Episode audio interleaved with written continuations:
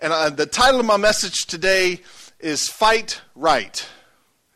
It's to fight right. How many of you have ever gotten in a fist fight? Come on, let's, let's just get real. You're in church, you can't lie. You've been in, in a fist fight. I'm surprised at the ladies that have been in a fist fight. Lord help us. I ain't messing with the women around here. You're going to walk out with a black eye. I mean, I was the, there was almost as many women that raised their hands as the men. I'm kind of like, whoa, bro, hold up. but if you've, if you've never really been in a fist fight, I mean, today people fight kind of on Facebook, and it's really kind of uh, wimpy. Uh, you know, they, I mean, and it's like, come on, man. Like, let's meet. Let's let's not. I'm not saying that this is like I used to be, okay? I'm not teaching a new doctrine today, but, but it's like back in the day, it was like, we didn't have Facebook. If you had trash talking against somebody, you talked over here, they talked over here, then you, your cronies told on you, right? Because they wanted to see a good fight, and then they would set you up so that you would be face to face, and then they would, they would egg you on, right? Oh, bro, look at him, bro. He, he thinks he can take you. Oh, yeah, yeah, mm-hmm. And then what you do, you go in there and you just start swinging for the fences, right? And you never know really who won because both parties walk away and they go, I won eye all swole up, lick. I won. I want to share a story with you this morning of one of my not so proud moments. This was kind of in my backslidden days, and I, am going to take one for the team this morning to hopefully give you a little bit of humor. But I was I was in a fist fight at the age of 18. I was uh, highly inebriated. I'm gonna try to clean it up as much as I can. I was tore up. and, and me and all my buddies, we were 18 years old, and we had just, you know, we were full of ourselves. And, and we heard that there was this bar in, in, in Delcambre, and we were all in Franklin. There was this bar in Delcambre that like had it going on. You know what I'm saying? Like all the girls were there. So, you know, we were like, hey, we going to Delcambre. so we, about eight or ten of us packed up in two cars. We took off to Delcambre. We were, we were tore up before we even got there. Can I say that in church? Okay. We were tore up before we even got there. We walked in, didn't even buy no drinks. We, we were like, where to drink? and so we walk in, man, and then sure enough, it was like the promised land for an 18 year old. It was like, bro, how come somebody didn't tell us about this sooner? And we're in there and we, we're trying to talk to all these girls. Well, the local guys got offended. You know how it is back in the day, right? Oh, they're coming to, you know, steal our girls. And before you know it, there was this tension in the building, and it was very, very packed from what I can remember and the pieces I picked up from other stories. And, and we're standing there, and it's packed, and people are kind of pushing around. And, and, did I say I was pretty tore up? I was pretty tore up. And so we, we're in there, and we're and, and, and, the tension's rising, and then all of a sudden somebody pushed somebody. And I'll give you the parts that I remember. I remember swinging and I remember at one point, there was a blank ring around me. And there were just bodies on the ground. I was the biggest guy in the building. Back in those days, I was ripped up. I really looked good. I mean, you think I look good today? I really look good then. And, and, and I'm, and I'm swinging. There's just bodies, and there's like this vacant ring around me. And I'm like, I'm the man. I'm knocking suckers out. Huh? And then the police come in, the bouncers come in, and they drag us out. And I'm looking around going, and I see one of my buddies goes, Where, bro? Where's everybody at? And he goes, Man, they all knocked out. I said, Well, who knocked him out? And he looked at me and said, You did. I hit the wrong people. We didn't win. I felt bad. We're not going to fight like that today, right? That's not the kind of fighting I'm talking about. Please forgive me. I'm talking about fighting right. Come on, because all of us are in a fight. Look at your neighbor and say, We're in a fight. And I don't know, maybe you got in trouble for fighting when you was a kid, but listen to me. When you came into the kingdom of God, you were given a license to fight. To fight the right fight. I'll speak a little Christianese to fight the good fight. But it's, it's really to fight the right fight. And the enemy wants to drag you into a fight that you don't belong into. He wants to get you in a fight with other believers. He wants to get you in a fight with people. You're not supposed to fight with flesh and blood. I'm going to show you that in a second. We're supposed to fight the enemy. Our full time enemy, the devil. Right? That's who we're supposed to be fighting against. Do we fight against the flesh? Yeah, we fight against our own flesh, right? But our main enemy is the devil, and that's who we're supposed to be fighting against. But we need to fight the right fight because he's canai. He's, he's tricky. He'll, he'll get you and twist things around and try to get you in a fight with your spouse. Come on, somebody. He'll try and get you in a fight with your kids. And the whole time there's something bigger going on, but if you let him bring you into this little bitty old penny ante fight with somebody, then you're missing the bigger picture. Amen? We're called to fight, and you better make no mistake about it. You are called to fight, and you better be fighting.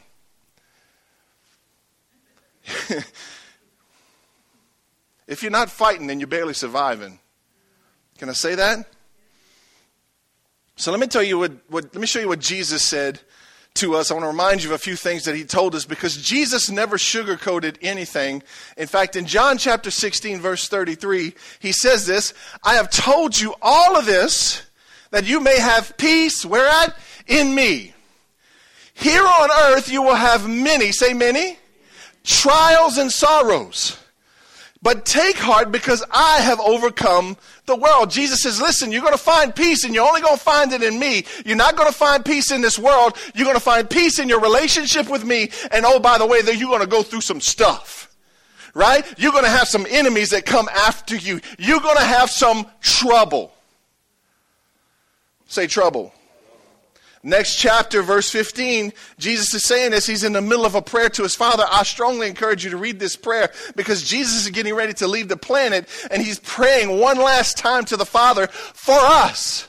Watch what he says. This is one portion of the prayer. Verse 15, he says, I'm not asking you to take them out of the world, but to keep them safe from the evil one. So watch this. Jesus isn't in the business of taking you out of the trouble. He's in the business of protecting you from the evil one which means you're going to go through trouble. Look at your neighbor and say, You're going to go through some more trouble. And look back and say, Yeah, you too. We're going to go through some trouble. And I hate to tell you this this morning, but you're going to have to fight your way through it. Can I be honest with you? You're going to have to fight your way through it.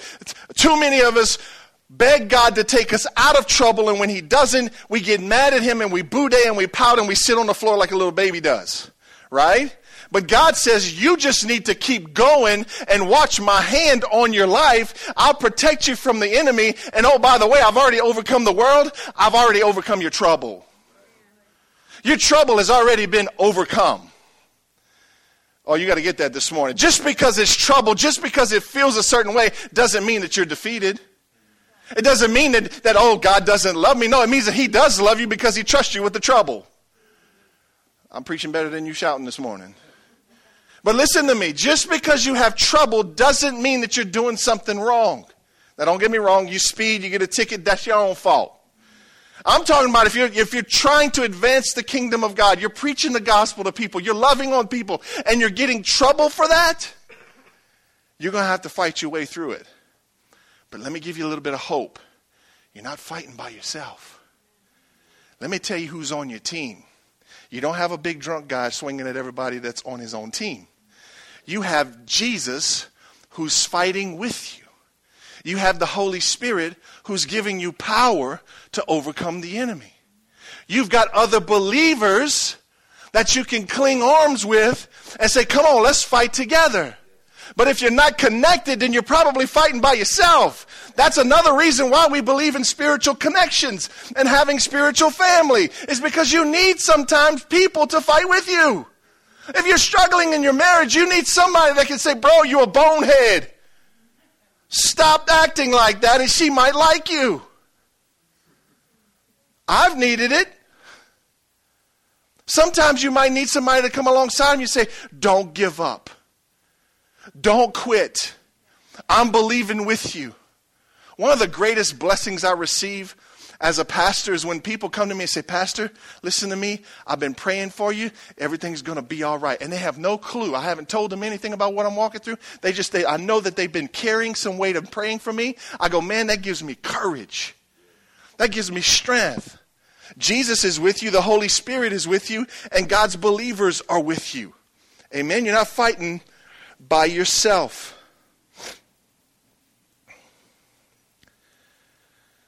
Say this with me. Say, I'm in it. And it don't look like I'm getting out anytime soon.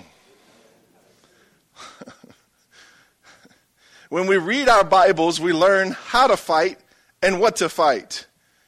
Amen? We learn how to fight and what to fight. That's why I'm taking this from the scriptures. I'm taking it from the Bible in the book of Acts. How to fight, what to fight. Let me give you a verse in Ephesians chapter 6 because you need to know who we're fighting and where the fight is. I'm going to go to the NLT first, Lindsay. I, I, I flipped that on you and didn't tell you. I apologize. Ephesians chapter 6, verse 12. Watch this.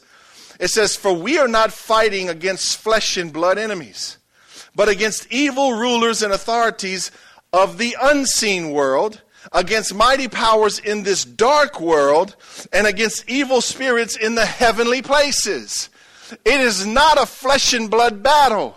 The enemy wants to trick you to fight in a flesh and blood arena, but you're not supposed to fight in a flesh and blood arena. You're supposed to fight where? Watch what it says. It says in the unseen world, in the dark world, in the heavenly places. You're in a spiritual fight. Don't let him turn it into a flesh fight. Come on. You're tempted to fight with somebody. You're tempted to argue with somebody. You need to be man or woman enough to know that it's a spiritual issue. And you know what? You need to fight to keep the, the relationship right. Amen? My wife and I just celebrated 21 years of marriage. Can I, t- can I tell you, it didn't just happen? We didn't just wake up July, I mean, June 21st and go, ha, 21 years. Praise the Lord. We didn't do that. Listen, we had to fight our way through it. And at times we fought each other. Amen? But we realize now there's a greater fight going on. It's a spiritual fight. Most of the time, the fight that you and your husband or wife are having is usually because of a lie that the enemy's planted in one of your heads. It's a spiritual fight. He's trying to bring division. Amen? Let's read that same verse from the message translation. I love it. It's kind of like street language a little bit. But listen to what it says, verse 10 to 12 in Ephesians 6. It says, and that about wraps it up. God is strong, and He wants you strong. So take everything the Master has set out for you, well made weapons of the best materials, and put them to use so you will be able to stand up to everything, say everything, the devil throws your way. This is no afternoon athletic contest that we'll walk away from and forget about in a couple of hours. This is for keeps. A life or death fight to the finish against the devil and all his angels.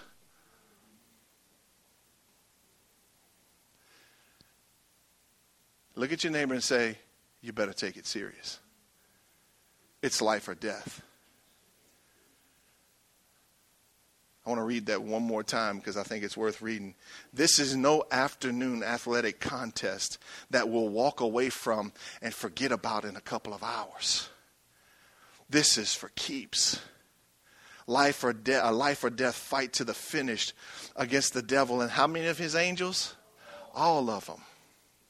You know what that tells me? That hell's throwing everything it's got at you with one purpose to steal, kill, and destroy. And you better take it serious. You better take it serious. So let's go to the book of Acts this morning. Go with me to Acts chapter 5, verse 17. I want to talk to you about the resistance because all of us are going to face resistance. Anytime you start to take ground for the kingdom of God, anytime you tell somebody your story, anytime you share with them, or anytime you give to them, or you're generous to them, or you serve them, you got to understand something. You're advancing the kingdom of God on earth. Okay? Anytime you're in, in line at the truck stop and you buy the person behind you's coffee, you're advancing the kingdom of God. Don't take every little small thing for granted. Sometimes the small things are bigger than the big things. Amen. So every time you love your neighbor, every time you love them like you love yourself, the Bible says that you're advancing the kingdom. And listen to me, when you advance the kingdom of God, you're going to face resistance from the enemy. So his job is to find where advancement is going on and begin to bring resistance. Why? Because he doesn't want the kingdom of God to be established on the earth.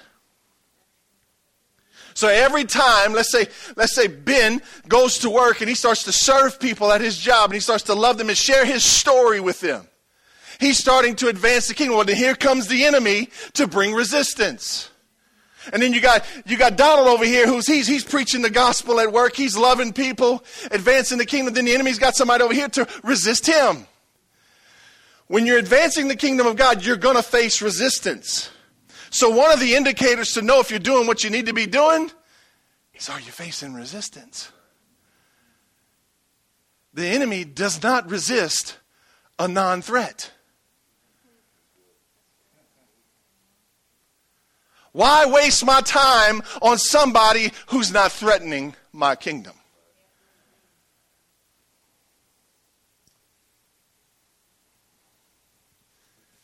There's a resistance.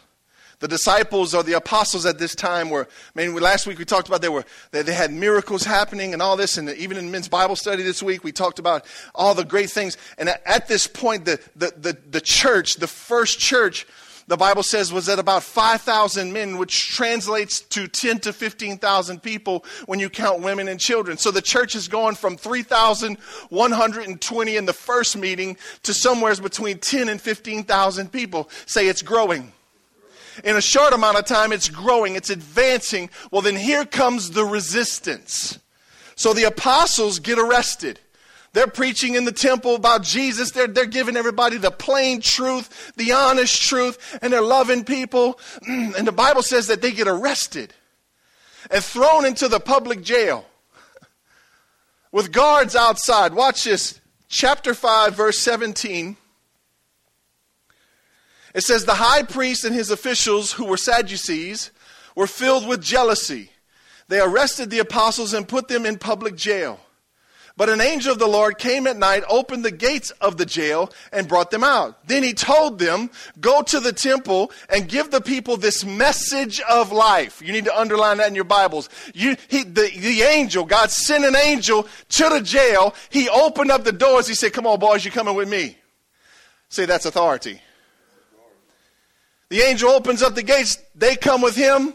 He walk out. They go. The angel says to him, says, Now go back to the temple and deliver this and deliver this. What did they deliver? A message of life. Wow. You just got, but, but, but, but, but, but, but, we just got in trouble for that. But, but, but, but, but, but, we just got arrested for that. But, but, but, but, but, but, we just faced some resistance. Yeah, yeah, yeah. Stop worrying about the resistance. I'm going to take care of that. You just take care of delivering the message of life. And that's what God has called every one of us to do. You don't need to wonder about what you're supposed to be doing. You just need to be busy about what you're supposed to be doing. And that's delivering the message of life. What is the message of life? Sometimes it's your story. In fact, most times it's your story and how you met Jesus and he changed your life and he took what was dead on the inside and brought it to life and how maybe he turned your marriage around and y'all were on the brink of divorce and, and then things were about to get really nasty and ugly and God turned the whole thing. Whatever your message is, whatever God's done in your life, that's your message of life. Amen? And he's called you to deliver it. So they face resistance. So the angel breaks them out of jail. I think it's a crazy story. I love the Bible because it just gets crazier every time I read it. They, they get broken out of jail by the, by the angel. I'm like, God breaks into jails. Ha! How cool is that? Some of you this morning are in a jail. You're being imprisoned by something that the enemy's put on you. Listen to me. There's no jail that God can't break you out of. Amen. There's no prison walls he can't. We sang it this morning, right? I love that song. I wish I could sing because I'd be up here like, there's no shadow he can't light up. There's no wall he can't knock down. I'm just telling you, I'd go crazy on that song if I could sing. But Leeson does a good job.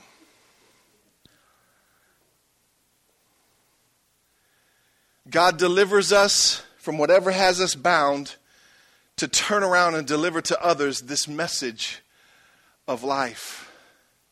You know, if you were an alcoholic at one time and God delivered you from alcoholism, you know what your message of life is? Hey, bro, God can take that away. Hey, bro, you don't need that no more.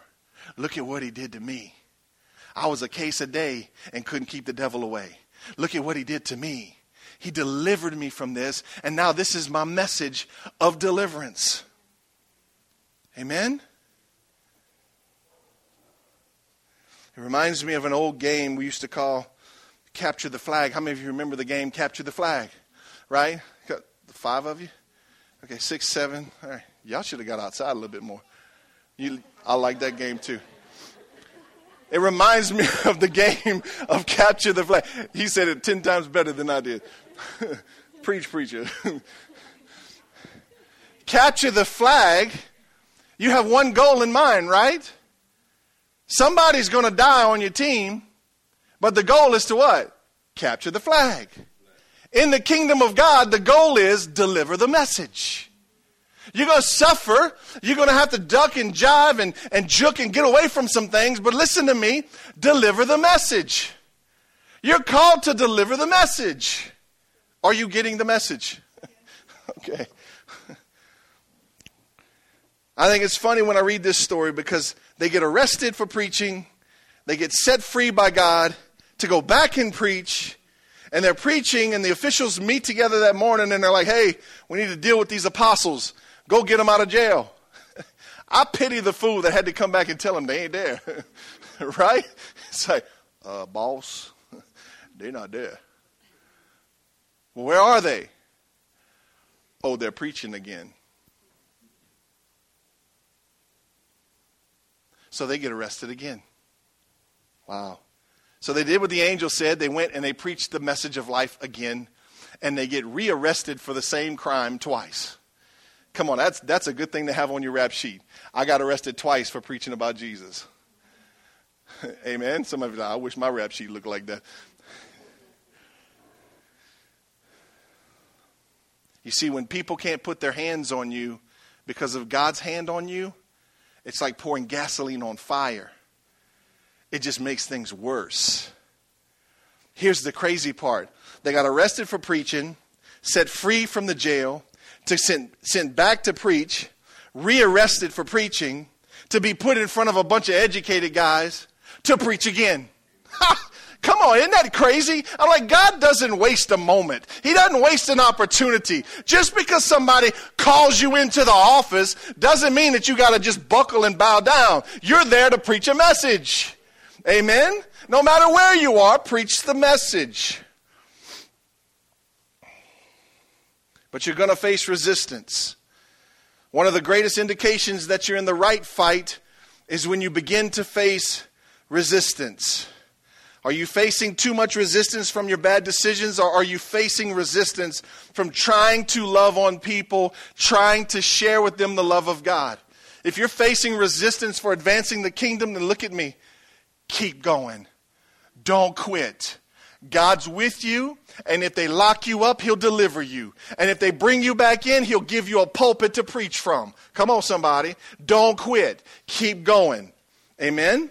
The second thing is the scattering. So the first thing is the resistance that we see. The second thing is the scattering. Now watch this. I need to remind you of something before we go into the next verse. Go back with me to Acts chapter 1 verse 8 because Jesus said something that you need to see he fulfills right here in chapter 8. Acts chapter 1 verse 8. Watch what it says. But you will receive what? Okay, let's try it again. But you will receive what? When the Holy Spirit comes upon you. And you will be my witnesses, telling people about me everywhere. Watch, he gives some very specific places. In Jerusalem, which is where they were, throughout Judea, in Samaria, and to the ends of the earth. Now, when Jesus gets specific about something, he has to come back around and fulfill it specifically. Amen? Jesus doesn't, he doesn't exaggerate, and he doesn't use words loosely like we do. He says if it's going to be Jerusalem, then Judea, then Samaria, you can bank your money on it. It's going to be Jerusalem, Judea, and then Samaria. If you're going to fight the right fight, you're going to need to have power. You can't fight if you don't have power. How do believers receive power? When the Holy Spirit comes upon you. Why do you need the Holy Spirit? Because you need power. Amen? You need power. You can't win when you're weak and powerless. He says, You will receive power when the Holy Spirit comes upon you. Power for what? Power to stand, power to fight, power to be bold, power to have some courage, power to power to overcome the lies of the enemy, power to forgive your enemies, power to just keep on going. You need power. Look at your neighbor and say, I need power. Now go with me to Acts chapter 8. So watch how this plays out, starting in verse 1. I'm going to catch you up with the story. I preached a message on Stephen about a month ago. And by the way, if you want to listen to any of these messages, you can go to our app, download our app, or you can go to oscconnect.com and listen to some of the previous, previous messages from the series anytime you want to to catch up. But I preached a message on Stephen a couple weeks back and so I'm not going to preach Stephen again, but I'm going to give you the short version of what happened with Stephen. So Stephen was selected to be a bread man, to pass out food, right? So he's passing out food. God's using him to do signs, miracles, and wonders. People get, the religious people get jealous. They, they arrest him. They bring him in. God gives him the, the, the words to say. He begins to preach a long message that just tears the religious folks apart. They get so mad that they drag him outside to stone him. And we talked about how you, they used to stone people back in those days. They had a stoning pit, and it was a pit made with rocks, and at the top was these big boulders. And they would cast you into the pit, and then they would start to roll these big boulders on you to crush you. If that didn't crush you, they would then grab smaller stones that they could throw and begin to crack them across you to try and finish you off. Pretty gruesome death. Well, the Bible says that when Stephen was thrown into the pit, or when he was outside being stoned, he was standing. In fact, it says at one point, he took a knee to pray. So think about this, that this is the, the image I can't get out of my mind about Stephen. He's taking licks for the kingdom while he's praying for the people that are throwing them. That's big. That's power to forgive. And in that moment, when he's about to take his last breath, Stephen says, Lord, please forgive them for what they're doing. Wow. Wow. And then he says, I see heaven open. And Jesus is standing at the right hand of the Father. I think G- uh, Stephen could just go on to what he was going on to because he knew that Jesus was standing with him. Amen? And Stephen died. You might say, well, man, Pastor, we lost that fight. Oh, no, we didn't. You can't lose when your eternity is secure. You can't lose when you know where you're going. You just got an advanced promotion. Come on, somebody. You got the heck out of Dodge. I mean, you got like I'm I'm I'm moving on up. I'm George and Weezy ain't got nothing on me. They can take my life, but I'm moving on up, right? Not to the east. Anyway. So, so all of a sudden, there, there's a guy there named Saul, and you need to pay attention to that because we're going to come to Saul later on in another message. But Saul is, is standing there basically agreeing with everything that these people are doing to Stephen. And we pick up in chapter 8, verse 1. I want to talk to you about the scattering. First, we face resistance, and then sometimes things get so bad that they scatter us. And God uses the scattering. So, watch this, chapter 8, verse 1. Saul was one of the witnesses, and he agreed completely with the killing of Stephen. A great wave of persecution began that day, sweeping over the church. Watch this in Jerusalem. And all the believers, except the apostles, were scattered through the regions of Judea and Samaria. Some devout men came and buried Stephen with great mourning, but Saul was going everywhere to destroy the church. He went from house to house, dragging out both men and women to throw them into prison. Verse 4 But the believers who were scattered preached the good news about Jesus wherever they went. Say wherever. Wherever. Thanks for the napkin. I don't know why I don't grab one on my own. I asked the doctor, I said, Is it okay for me to sweat this much? He said, Yeah, you can sweat. I said, Well, thanks, Doc. I don't know why I told you that. But watch this persecution. First comes resistance, then comes persecution. I mean, First comes resistance, which is in the form of persecution. Then comes the scattering. There comes a time where you do have to run. There comes a time where you do have to move away from this situation, walk out, try something different. There comes that time for every one of us. If you're being abused by somebody, I'm not telling you to stay there. I'm telling you to get out of Dodge because you don't need to be abused. Amen? So you got to be wise. So, so, so here comes the scattering. They're facing persecution. Saul is going around dragging them out of houses and throwing them in jail. If you claim to be a Christian, a follower of Jesus, you were drug out of your house and thrown into jail. So watch this. The believers start to scatter. Where do they go? From Jerusalem to Judea, from Judea to Samaria, and eventually what? To Eunice, Louisiana. Come on, somebody. it made it all the way over here, right from the first scattering. Are you seeing this? Just because the enemy threw a bomb in the middle of your battle doesn't mean that he wins. It just means you get scattered and to go somewhere else and to keep preaching the gospel. Capture the flag. Preach the message. Amen? Keep on preaching. What's it about? The message. The message of life. Persecution and trouble should propel us to move forward, not backwards. If you get run out, go to the next place preaching the good news. If the people at your job don't like you talking about what Jesus did in your life, keep doing it until they fire you. And when they fire you, trust that God's going to bring you to another place to tell them about what Jesus is doing in your life. You just tell them what Jesus is doing, and Jesus is going to take care of your bills. Is that plain enough? you just do what Jesus tells us to do preach the message of life. Wherever life takes you, don't make the best of it. Bring the best with you. Amen? We've, we've, we've started to settle as a church. So, oh, I got fired.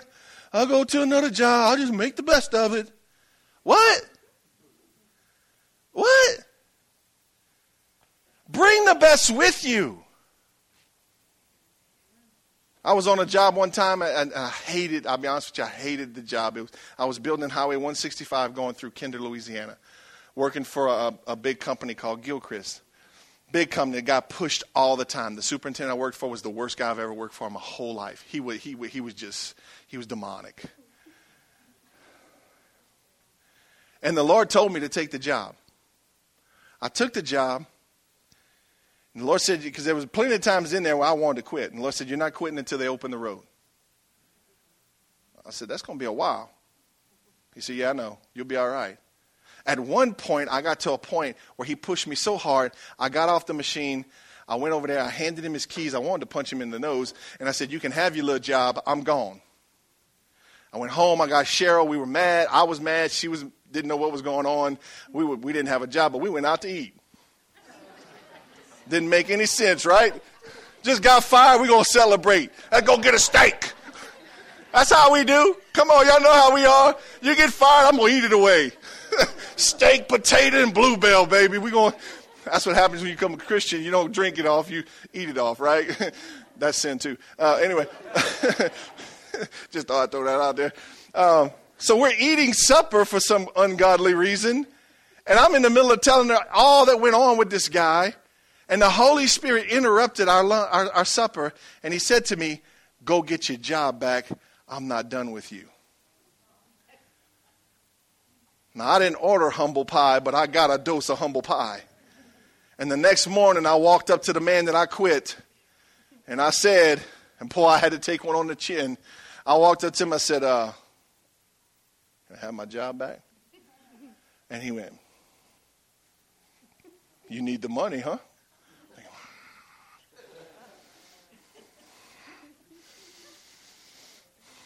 Bit the tip of my tongue off. I was like, mm, I just need my job back. Can I have my job back? He said, Yeah, you can have your job back. I said, I'm sorry for walking out on you yesterday.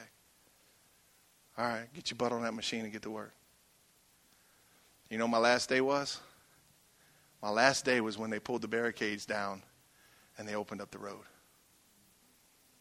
I was there to deliver the message of life. I had a big old, I remember that it was during that job I got filled with the Holy Spirit and that power came on me, like I've been telling you about. Know, I've heard me share the story of Grape Ape, the guy that was bigger than me. We called him Grape Ape. Me and Grape Ape were standing on the railroad tracks in Kinder, Louisiana, and I'm witnessing to this brother, telling him about Jesus and leading him to Christ. My example and the words I use and the, and the standard I live by said something to everybody on that job site. There was moment after moment after moment to deliver the message of life. Are you getting this this morning? It didn't, it didn't matter what my situation was. It just mattered that I did what God wanted me to do. Don't focus on the trouble, focus on the message. Amen? Don't let trouble discourage you. Let it encourage you. I see trouble now when the enemy comes against me like he's been coming the last couple of months. I, will be honest with you. There's times I get overwhelmed and I go, man, I want to quit, but thank God there's people praying for me because I realize I'm facing resistance and I'm facing trouble because the kingdom is advancing. Amen? Because it's advancing. If Jesus warned us that there would be trouble, then he also prepares us to deal with it. Another reason you need to read your Bible. I don't know about you, but it seems like when the message is delivered, it's a win. It's a win. You don't have to worry about the results of the message, you just need to deliver the message. Just you just got to be like UPS, baby, just drop it off right? Knock on the door. Hey, got a package for you. You want to sign right here? Have a good day. And then God takes in and He takes over and He does something with that. Amen? That's what He does. So let me give you the why real quick. I'm going to wrap it up. It's important to know how to fight and when to fight and what to fight. Sometimes we need others in our life close enough to help us understand that the fight we are in. Sometimes you need people to help you identify what fight you're in. Amen? You need that. You say, I need other people. We're not in a defensive position. We're taking the fight to the enemy by delivering the message of life. You want to stir some things up in your life? Start to take the message of life into the world that you currently are in and watch and see if God doesn't eventually change that world that you're in because you delivered the message enough. You don't like your job? Preach your way out. preach your way out. Stop fussing, stop fussing about the boss and start preaching your way out. Here's a crazy thing the world needs what it don't want. While we have what it needs, this message of life, the message still has to be delivered. You can have the message and not deliver it. Are you hearing me this morning? We all have the message of life. If you were saved for five minutes, you have a message of life. It needs to be delivered. We learned last week, and I really encourage you if you weren't here to listen to last week's message. We talked about we talked about just delivering the message. Don't worry about what to say, how to say it, when to say it. Just show up and go. And God's going to use you to do something incredible. Our vision here is to reach people and build lives. The only way that ever happens is when we deliver the message, wherever God places us to deliver the message. We've got a serve day coming up July 7th, next Saturday. I encourage you to sign up for Serve Day. Why? Because it's an opportunity for us to collectively, as a church, go and deliver the message to the city of Eunice. Amen?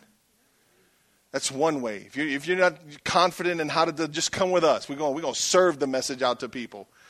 Right? Here's the last one. Come on, Virginia this lost and dying world, you know what it needs? You might say Jesus. You might say God. The world needs God. It, it needs Jesus. Yeah, I agree. How's it going to get it? Through your story. You don't need to know Scripture.